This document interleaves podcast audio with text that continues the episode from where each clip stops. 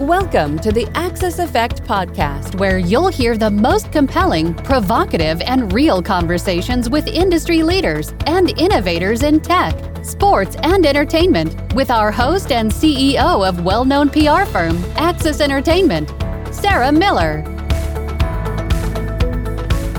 Hi, this is Sarah Miller with Axis Entertainment and your host for the Axis Effect. I'm super excited to be with my favorite artist and one of my favorite human beings, Izak Zenou, one of the most phenomenal artists in the beauty and fashion industry. Hi, Isaac. Hey, Sarah, how are you? I feel like we've run through half our podcast is chatting for the podcast. Oh my God. Okay. So I feel bad. I mean, I kind of feel bad that we have to redo our podcast, but I kind of love it because I feel there's always so much to talk about with you. Well, we can, yeah, we we start, but we never know when we're going to finish. So this is an ongoing one, but this one is definitely going to make it. So I'm always fanning over you, like everything you do. But let's talk a little bit about. We were just chatting a little bit about NFTs and fashion, and as an artist, you obviously see the art and the beauty world evolve. You have Henri Bendel's which you used to do all the illustrations. I've seen your Lancome stuff. There's Chanel. There's so much in design and art world with you. And I absolutely love this. If we're going to talk about your website and people can actually buy your artwork on pillows and stuff. But like, and I had this conversation the other day, and I hate using the word pandemic. We're so past the pandemic, but I feel like we're never going to be where we are unless we understand the past, which we can't change. And if we are where we are, there's no there there, but we've got to understand where we are now to where our future is. And I feel like with all this going on and being down for two years and where we are today, I feel like there's been so much movement in fashion and beauty and art. And if we talk about innovation that we talked about, you know, the whole NFT market that is just yeah. crashed and burned. Like, wh- how do you feel about like where is beauty and fashion? Was the NFT market just a speed bump to force them to innovate? For broader distribution and reach, or do you think it was just a really no, good idea for a I few mean, people? I never been instinctively. I always felt like it was just another product to speculate and make money, and you know, it's not. It wasn't substantial. I didn't understand, and everybody was going into it thinking, "Oh, this is the new thing of what?" I I'm a guy. I'm a grounded guy, right? I'm not, I don't like to live in a meta world, a metaverse or whatever. I'm living my two feet grounded on the floor. I'm working with my brushes, my bamboo sticks, my paper, my watercolors, and painting or whatever. And this is art, like a photographer when he goes to a lab to develop his own photos or the sculptures, like working the material. I mean, what I mean, I don't get the NFT stuff, you know, mm-hmm. and I was for a moment a little bit excited because we did a project with, as you know, with Suzanne, NFT thing, which I think it's great. But at the end of the day, look, I don't think this conversation should be more than like two minutes talking about NFTs because that's exactly what NFT deserve. Just not even two minutes of our time. Yeah. So, like, like, so it's not so much about the NFTs; it's just how fashion and art have evolved. Always. I mean, it's always been a collaboration with art and fashion more than ever now. Obviously, as we see when you see LVMH and all the big brands, luxury brand collaborating with big contemporary artists, I think it's great. They need it in order to renew a little bit their their creativity and their products because otherwise it's always the same thing pretty much. But at the end of the day, I think it's great. It served the artistry and, and support the artists, but I feel that it should be a little bit more daring, exploring with more different kind of artists. I feel it was kind of turning around with always the same kind of people, you know, yeah. the same group. So starting to be a little bit boring also. So. well, so like so when I met you, you had Henri Bendel's and then you, when they shut down, you moved over to um, is it Le Pulp, which was the travel collection, Lancome right before COVID. I mean, it was just absolutely beautiful work. But what are you working on now? I mean, where is like we, you know, where is the future of Izak? The future of Izak is I want to collaborate more with different kind of house goods products. I would like to do a China collection. I would like to definitely continue to develop my pillow art pillow collection a stationary line that I started already, but I want to make it bigger. I'm still talking with partnershiping with someone in Korea and a guy in Paris is doing my pillows to develop more, you know, SKUs and products. The idea is to try to be a little bit more competitive in price tag because unfortunately, you know, when you do right now, I'm doing my things made in France and it's very expensive.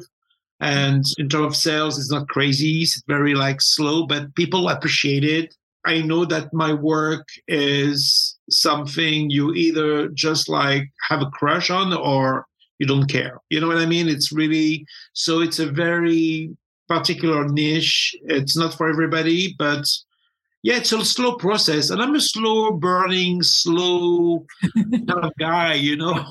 I feel it's always been like that, you know, in my career. It's I've never been like I don't like I don't like going too fast. Even driving, I'm driving. I can I can be crazy driving, but I'm not. I I, I think va piano va sano in Italian. You know, if you go slowly, you short yeah. your ride.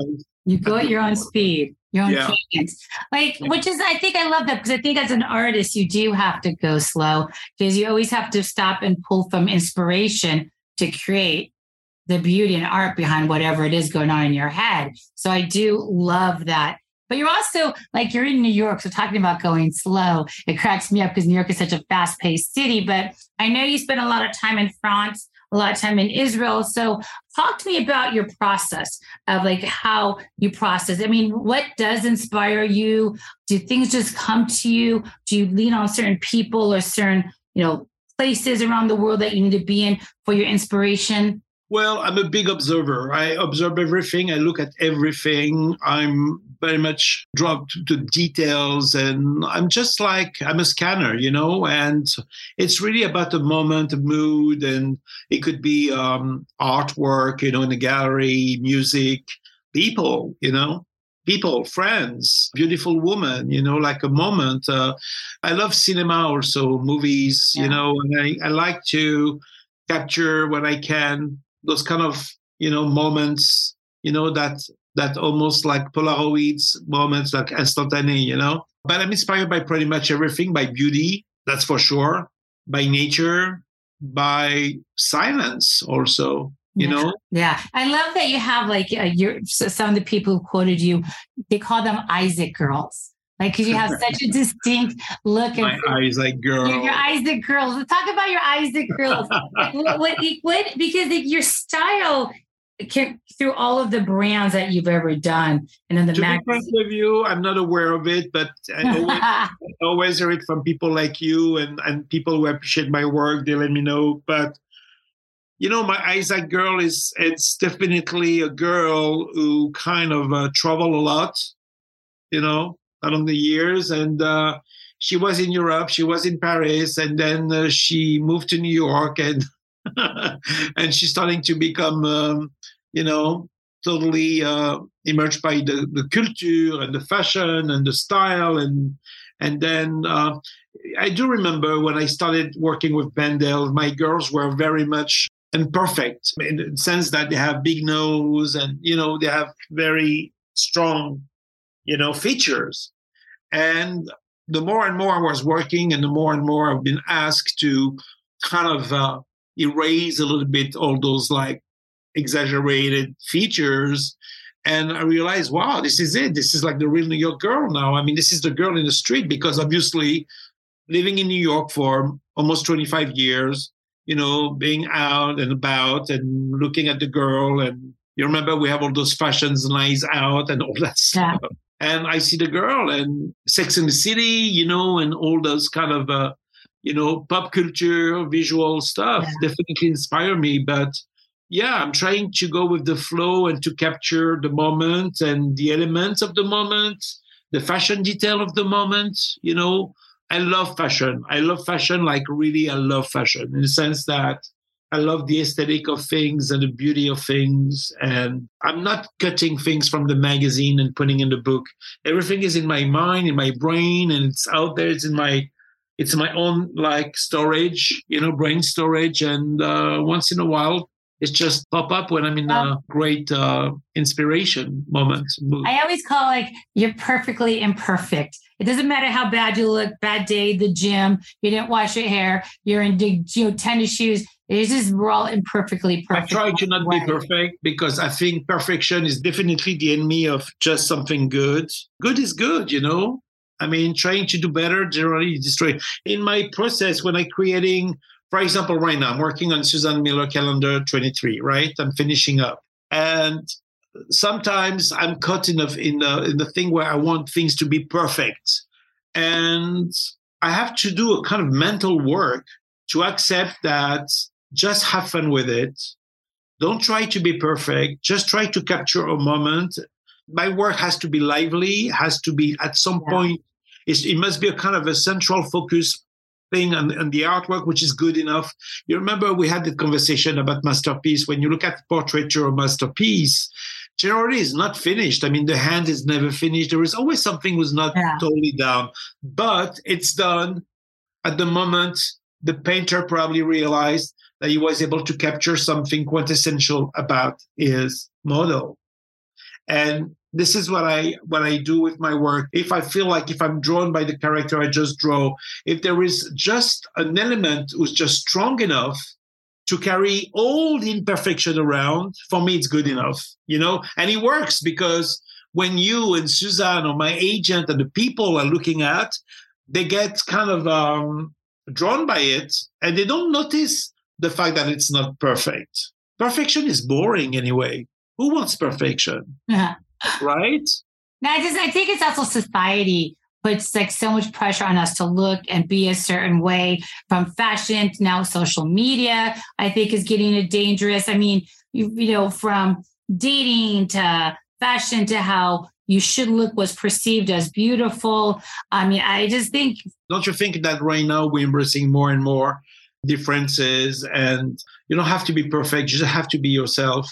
And by accepting who you are with your imperfection, you shine through and you are you're noticed. You notice because this is contagious, you know, when you feel good about yourself.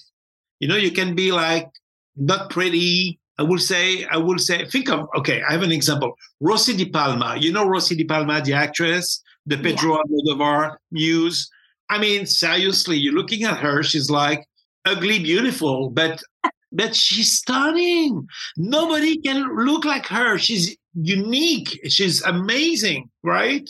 And I think that's I, that's my message to women and to men, because men starting also to kind of make it like transformation on their face, which I hate. But I think everybody should embrace their, I think that's just I think it's features. also your like self worth, your value. I think social media really does damage to people because it's being used to show off, you know, filters. Look, I'm skinny, I'm tall, I have this perfect life and boyfriend. I just feel like people have got to understand their own inner value and worth and get off the social media. It's just such a dangerous thing when it comes to how you feel about yourself. But like you, you've done uh, some amazing pieces of work. You've worked for Chanel, Lancome, Celine. You did stuff for Estee Lauder, a Sephora, I think, for a while. And besides, obviously, Henri Bendel. So, like, and we've seen between Vogue and in Style and all the magazines, like your whole world is fashion and beauty.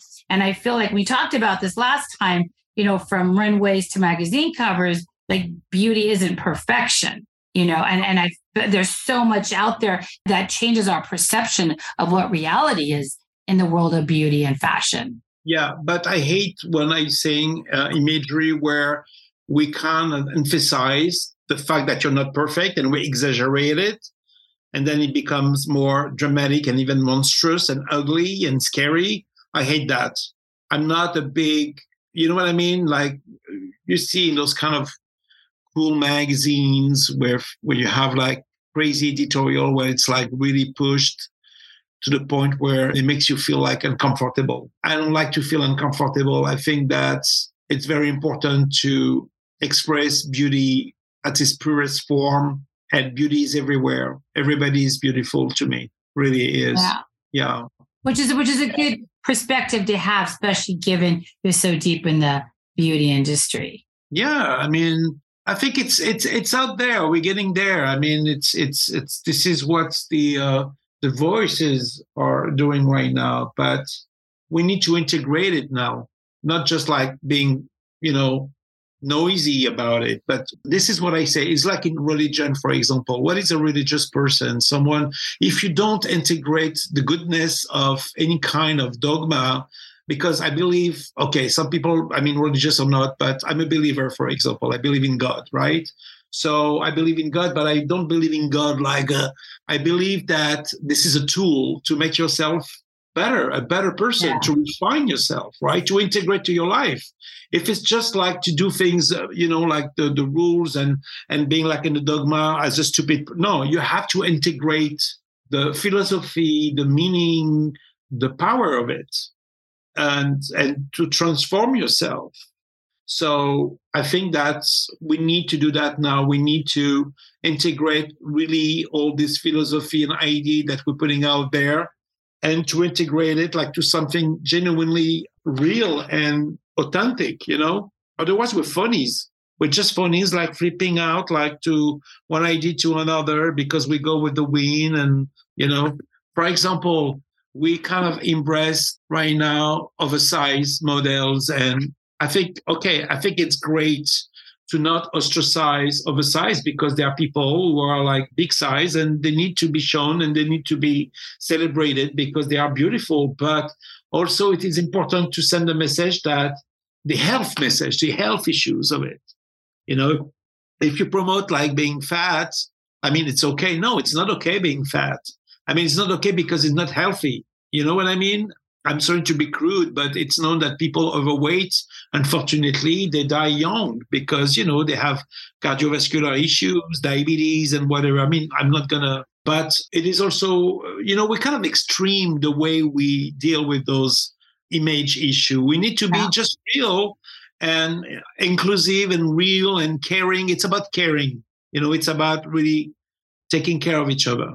I think it's like, you know, because healthy is beautiful. But I do think there's that misconception of what healthy is and what beauty is. I mean, look at the runways. I mean, there's the runways are changing. And I know we talked about that for a bit. The models on the runways have always been that stick thin, super tall, that the Kendall, you know, Kardashians, where you have to be size zero. And, you know, there's always a lot of these women or these models who they're voicing it. Well, no, I was told I was too fat. I was told I wasn't pretty enough, attractive enough.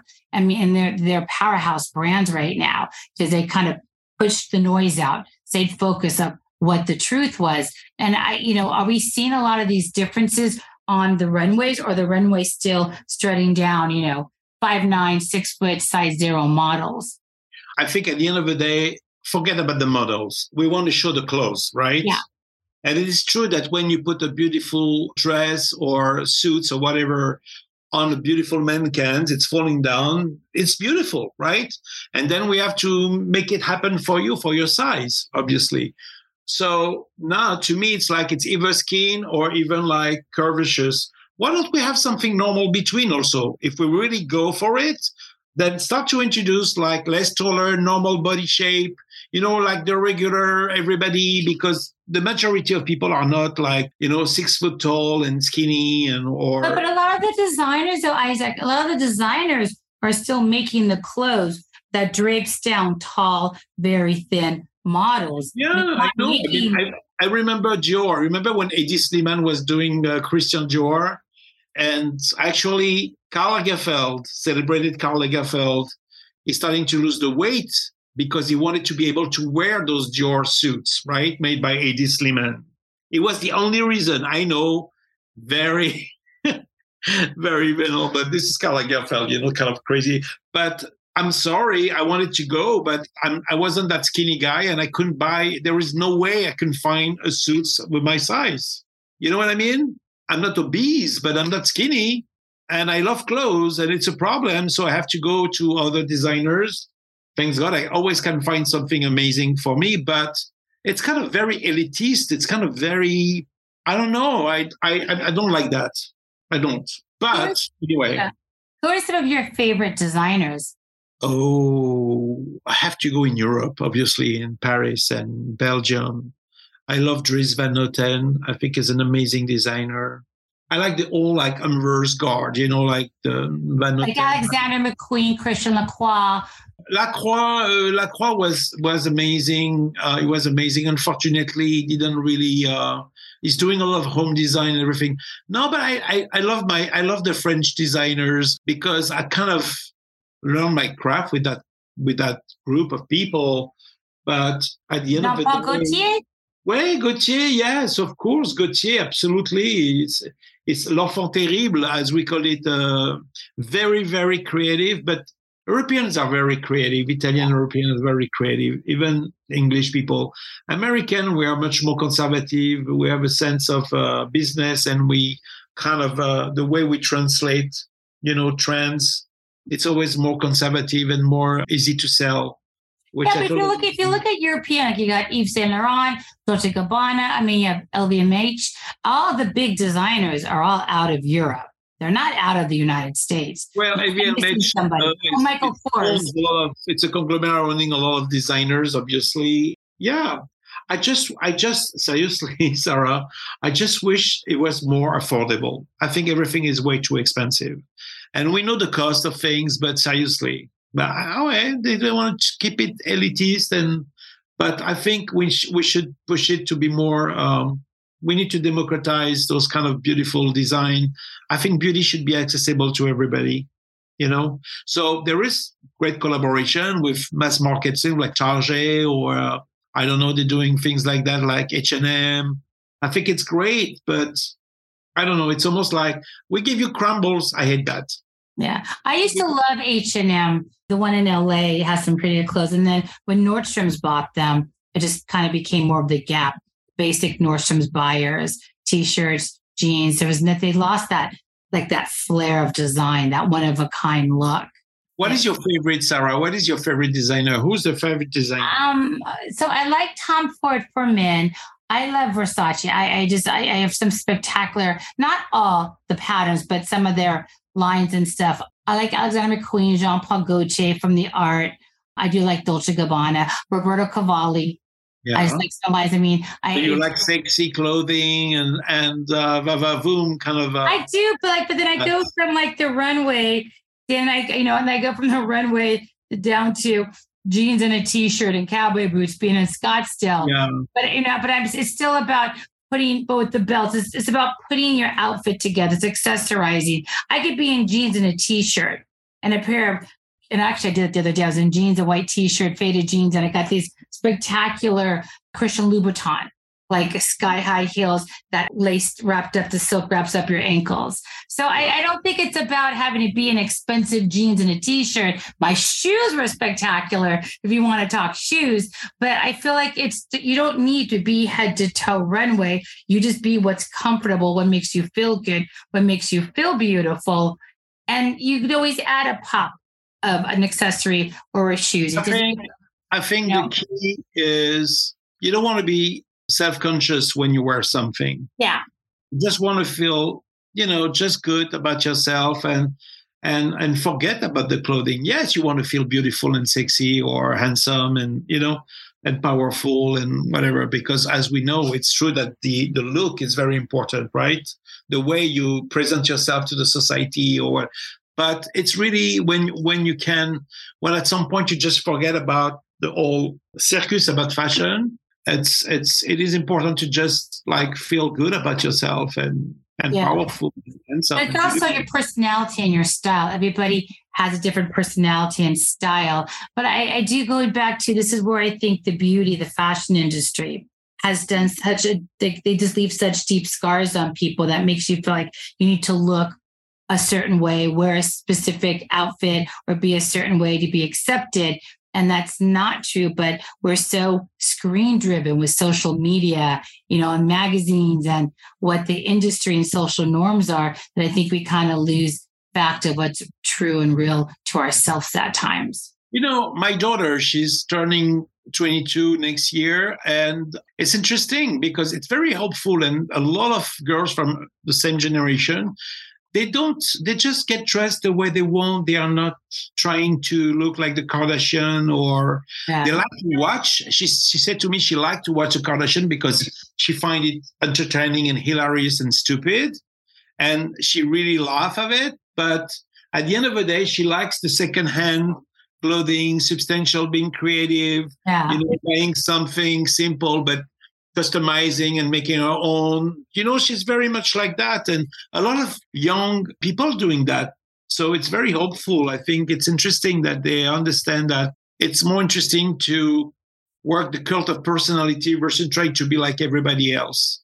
Nobody want to be like everybody else. Everybody wants to be very special and unique. And as a social media where everybody want to be a celebrity and to be noticed and having billions of followers because they are so special, right? So this is also the other side, and this is another conversation. But I think this generation, this young generation, they are definitely more conscious about fashion, the industry, the consumerism and all that stuff. You know, they're really they're smart about it now. They get it. And they're also very conscious about, you know, being green, the planet, you know, the, the ecology movement, definitely.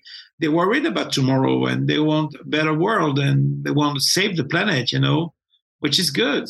So you you like so you've been sketching and painting your entire life. When did you know you wanted to be an artist?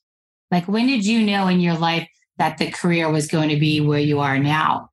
Well, when I was a kid, uh, I was drawing all the time and I was good at it because, I mean, I was good at it because my teachers, my parents, my family were said it was good, right? So I say, okay, I'm good. So you know, there there is an era where I can shine through and yeah, special.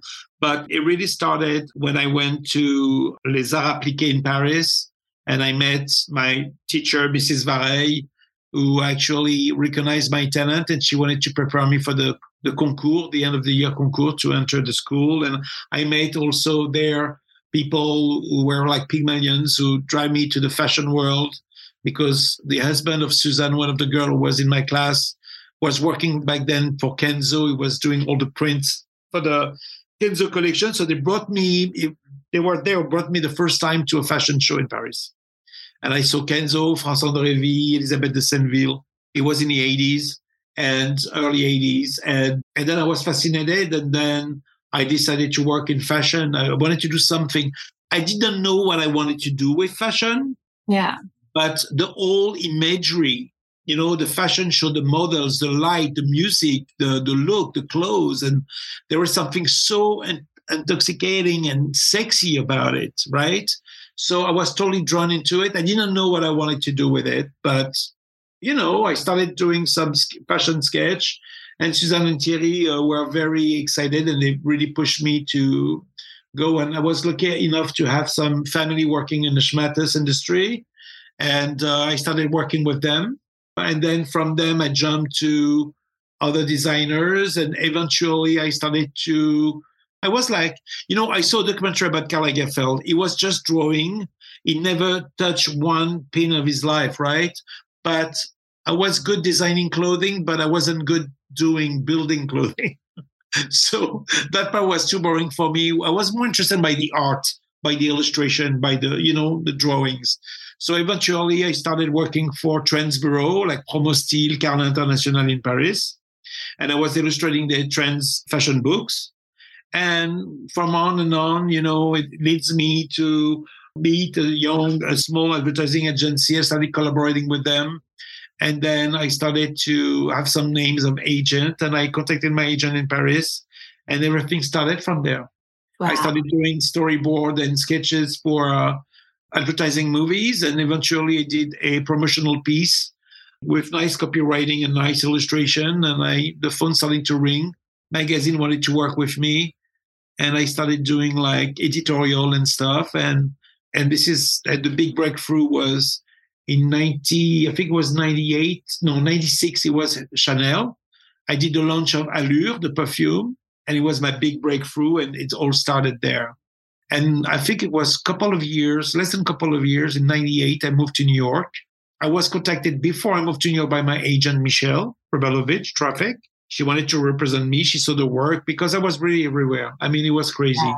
And when I arrived, I started working with all the department store and Henri Bendel noticed my work and I started working with them, like one here, one little illustration here, one little illustration there, and they never stopped. And then they kind of uh, grab me and they say, okay, this is it. And it's been almost a 22 years long-term relationship. It was my real American dream, Henri Bendel was. Was that was Henri Bendel your favorite of all? I mean, you can't really say that, but from the past, what was your favorite project or favorite designer, the favorite era that you were or who you were? No, Chanel. Chanel. It was my beginning, but it was really amazing because it was super challenging. I had a week to illustrate, to do, to create 46 original illustration wow. for Allure, and I was working day and night. And I was, I remember, I was, my body was feverish. It was crazy. But you know, when you're young, you have this kind of, you know, energy and and Alain Lacharte, who was the initiator of this project from Vue-sur-la-Ville, an agency in Paris who only use illustration, illustrator artists. He presented the final products to Chanel, and Jacques who was the director, the perfume director, there is uh, Karl Lagerfeld and the Wertheimer family, the owners. They saw the project. It was a final, you know, execution project.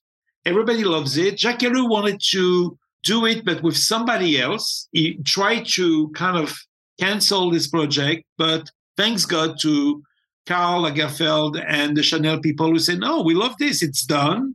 It's fantastic. We're going to use this. And then Alain came back to me and say, okay, you got it. Said, what do you mean you got it? He said, well, you should know that until I presented the final work, I didn't know if it would work. Are you kidding me? You say, that's why I never told you because I knew if I told you it was something up in the air, you would never do the job properly. So he did a good thing. He made me believe I had the I had the gig and until the end. And it was everywhere. I had the press talking about, and it was fantastic. And Chanel owns the artwork in their own vault. They bought it. Wow. So, because I know they you could they could pay you to do the stuff, but you still own all the original masters. Chanel, are they one of the only ones that actually owns all the original masters of all the no, work? No, it's no. I mean, people commission me some work. Bendel's. Uh, some people at Bendel's have uh, have original, and some of my customers ask me. And sometimes, when I have a great project, I just you know offer the the final artwork. But generally, they don't use they don't owns the original. I owns all the original, and they have only they buy out the the uh, usage of the artwork, you know, and the copyrights. But the original, it's very rarely, and I think it's only Chanel who really bought the original yeah. because this is what they do. They they owns everything. It's Chanel. They should own everything. Not Chanel, but Bendel for the story. Pascal Launay. Back then, I was working for Franck Fils, a very chic uh, department store in the 16th arrondissement of Paris, with Passy. It's a small department store, like, uh, I don't know, very much like Bendel, actually, but very chic, very BCBG, you know, bon chic, bon genre, as we call it. And Pascal Launay, the, uh, the PR girl, once she, she told me when I was working there, she said, you know, Izak, you need to work for Henri Bendel, New York. This is your, this is your store. You should work for them. I didn't know about Henri Bendel. I never heard of Henri Bendel. And I say, Henri Bendel, okay. Mm-hmm. I never really pay attention to it until I moved to New York. And then I started working for Bendel. And all of a sudden I'm like, oh my God. Oh my. I remember the first meeting I had with Terry Turner at Bendel. And she said, okay, we love you. We're going to work with you. I went out, I took my phone, I called Pascal Launay, said, Pascal Launay, Izak, how are you? Guess what? What? I'm working. I just left the office of Bendel. I'm going to work for Bendel.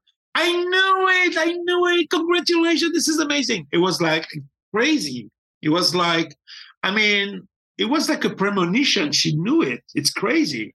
I actually love Bendel. I was actually surprised, upset Bendel shut down.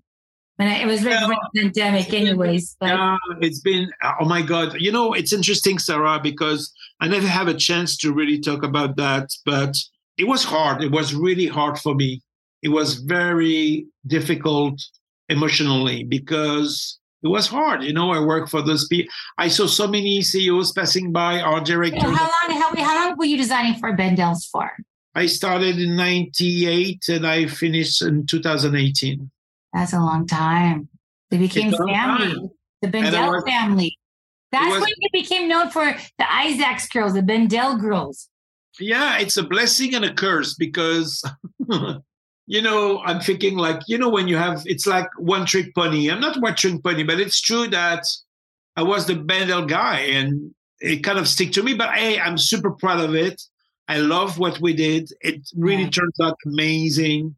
I've been challenged all the time. I was doing murals, windows, live section, portrait session. I mean, they've been Bendel has been very, very kind, but you know, it's um it is what it is. You know, I think this brand should come back, but stronger and better. But did Bendel's just completely shut down? They didn't get bought out. They just shut the store down here in this. Well, they didn't went to Chapter Eleven. They didn't bankrupt. They just decided to shut down the whole system because uh, they wanted to. I don't know. They wanted to save Victoria's Secret in a way. So Victoria's Secret took over, which I totally understandable. It was like milk and honey, but uh, Bendel was doing great actually. Yeah. And I know people were criticizing Bendel for being too pedestrian and too one notes, and you know because Bendel they've been known. Unfortunately, I didn't know Bendel before the Bendel, you know, on Fifth Avenue, the Bendel on 59, which apparently was the most amazing experience store, department store. Super luxurious, super fun, whatever turns out that when I started, it was still to me super exciting because we have all the designers, the you know, the makeup and beauty, blah blah blah. And they have those open and see where they, they were the only store, department store in New York when they, they leave an opportunity to a new designer to come and show up the collection and sell it, right? So they decided somehow it was a strategic point of view to brand Bendel. And yeah, and little by little they remove the multi-brand and designers, and there were more and more Henri Bendel products, and then it was mostly accessories and and candles and some perfumes. Yeah. And they remind me a lot of Barney's. Remember Barney's here in Beverly Hills? No, but Barney's, of course, even in New York, Barney's is was exciting. But it's it's. I think that the problem with Bendel at the end is that it was it was Bendel. It was just up at Bendel. It was great for the out of, of town coming in New York because Bendel was an iconic institution, fashion institution. I mean, everybody dreamed of the brown and white stripe, you know, shopping bags, and it was. It's true. It was. We we used to call it the playground, the girls' playground. It, it was true. I mean, I I saw the customer coming in and being super excited. First of all, because the building was just stunning with the René Coty glass and you know the stairways and yeah. no, but Bendel, I, it was my home for a moment. It was the end of an long moment. And I saw you had the closing, the closing party, the end of the era. I have one of my sketchings when I sat for you. It was it was amazing to watch you. Everybody was dying to get an etching with you and get time with you. Let's talk before you run out about Izak, the world of Izak. Your website yes. has your history. I love has all the art and beauty, everything inspired you and where you've been, but you're now selling your classic Izak design. There are some pillows on there. Well, are you going to move into the home furnishings or where's your plan with this? My plan is connecting with people. I'm, I need to work with people I feel a real connection. So I'm picky. So I'm going to a company, uh, for example, the best crystal company or the best China company or the best. And this is what I'm trying to do right now. It's to try to connect with those people to do things. And hopefully it's going to happen. I mean, I did it with Lipault when I was in Paris, you know, the baggage company. I went to the store and I say, Oh, you're doing collaboration. I would love to do collaboration. And the smart store manager took my number. She passed the message and I received a call the day after we like to meet you. You know it's it's i believe in this organic because all my life was like that. All my collaboration work was very organic. It was a love story. It was a real connection. So this is what's going on. This is what i'm doing right now. I'm like kind of at the between. I'm kind of exploring. First of all i left new york to live in connecticut. I'm living in a house by a lake. I'm like the country guy now. I mean quotes. I'm not so i'm still a big city guy but you know but enjoying that. And I'm just right now. It's it's interesting. It's a moment. It's a very interesting moment for me. You know, I've kind of uh, we have the COVID and we have all that stuff. We went through the pandemic, and yes, it's behind us. But at the end of the day, it transformed everybody, right? So I think that I'm in a creative process right now. I'm in work in progress. I'm back to being inspired, which is great, and having ideas. I just like in a kind of a nebulous right now where I'm trying to figure it out who's going to be the actors, the people, the collaboration. But I'm still doing what I'm doing, which is the pillow thing. It's something I want definitely to develop. The stationery, definitely, I want to develop that because it's an easy way and accessible way for people to buy my art and beautiful. I love that you're doing the stationery. When is that coming out, and when is that going to be available? I started already. I'm selling in a couple of stores only, exclusively. I'm selling in Cold Spring, Paulette Cold Spring, and uh, Griffin and Great Barrington. And it's a tasting, it's like two tasting stuff, and it's doing well. People like it. So now I need to develop. I'm creating, I already started creating a lot of visual for new, a new station online. but the idea is to do a lot of, you know, visuals to attract as much as possible people with team based on you know, love, friendship, birthday, Mother's Day, Father's Day. Uh, Are you, you going to ever consider doing like paintings and portraits? No, no, no. That's also something. I know. Okay, absolutely. I'm also, and I don't want to talk too much about it because I'm kind of a guy. I don't want to talk about something that I is not there yet, but I'm still yeah. in the process of working on my own artwork and painting. you're in, the crea- you're in the creative process. We don't want to disrupt the creative process. Yeah, the creative process, it's really between commission jobs. I'm doing my own thing, right? And it's a slow process. I have a reputation of being a, a fast, you know, illustrator and because I believe in drawing. I love drawings and drawing should be fast because this is where you get all the juices and everything. But when it's about painting and, and watercolors and you know my personal artwork collection it takes time right so i'm trying right now i'm exploring i'm exploring but i give you a hint it's going to be i'm going to start a series of portraits of locals you know people around here because i discovered an amazing community of creative and very interesting people with and very fascinating stories and amazing personality and characters and face and whatever. So this is something I'm working on right now. That's amazing. So where so for anybody who needs to get a hold of you, where can they find you? What is the website? Because I know your pillows and your story and everything is available. So my website, website, yeah.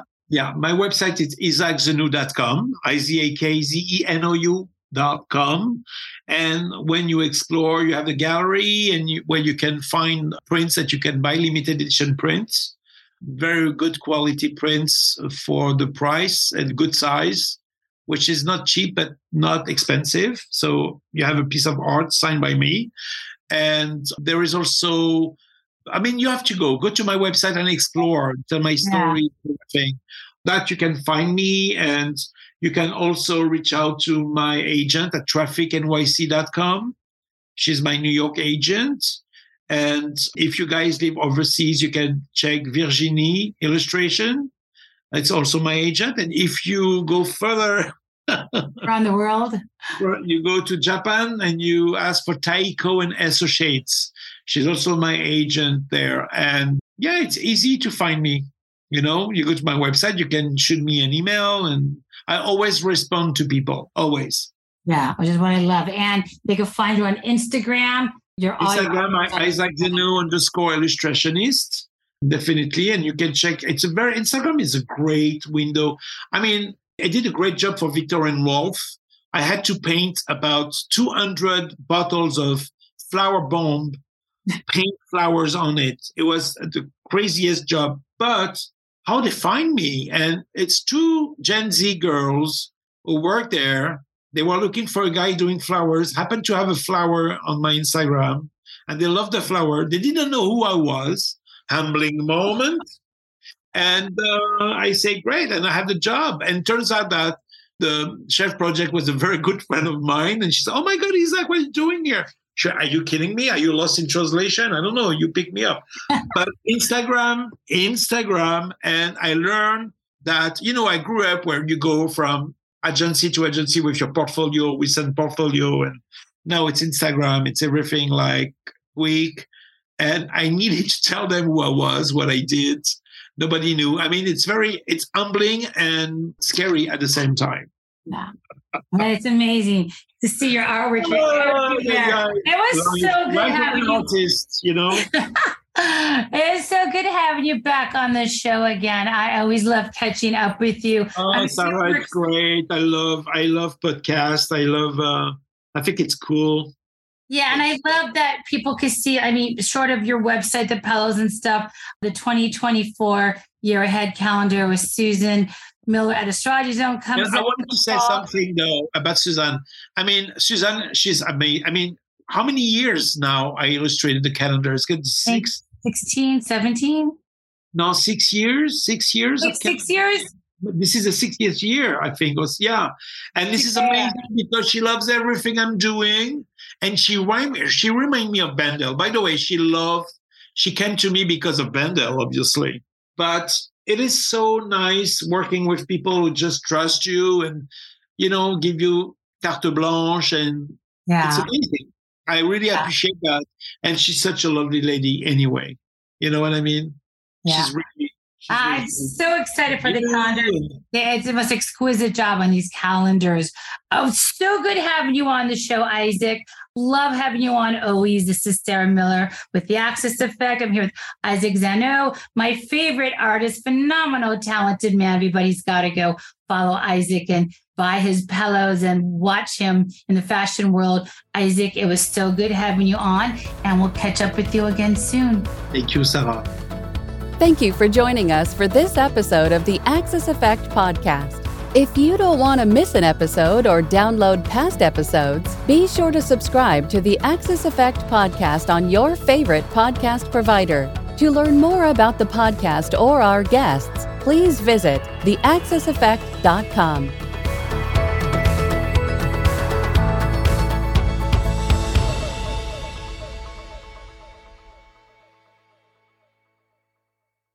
This podcast is a part of the C Suite Radio Network.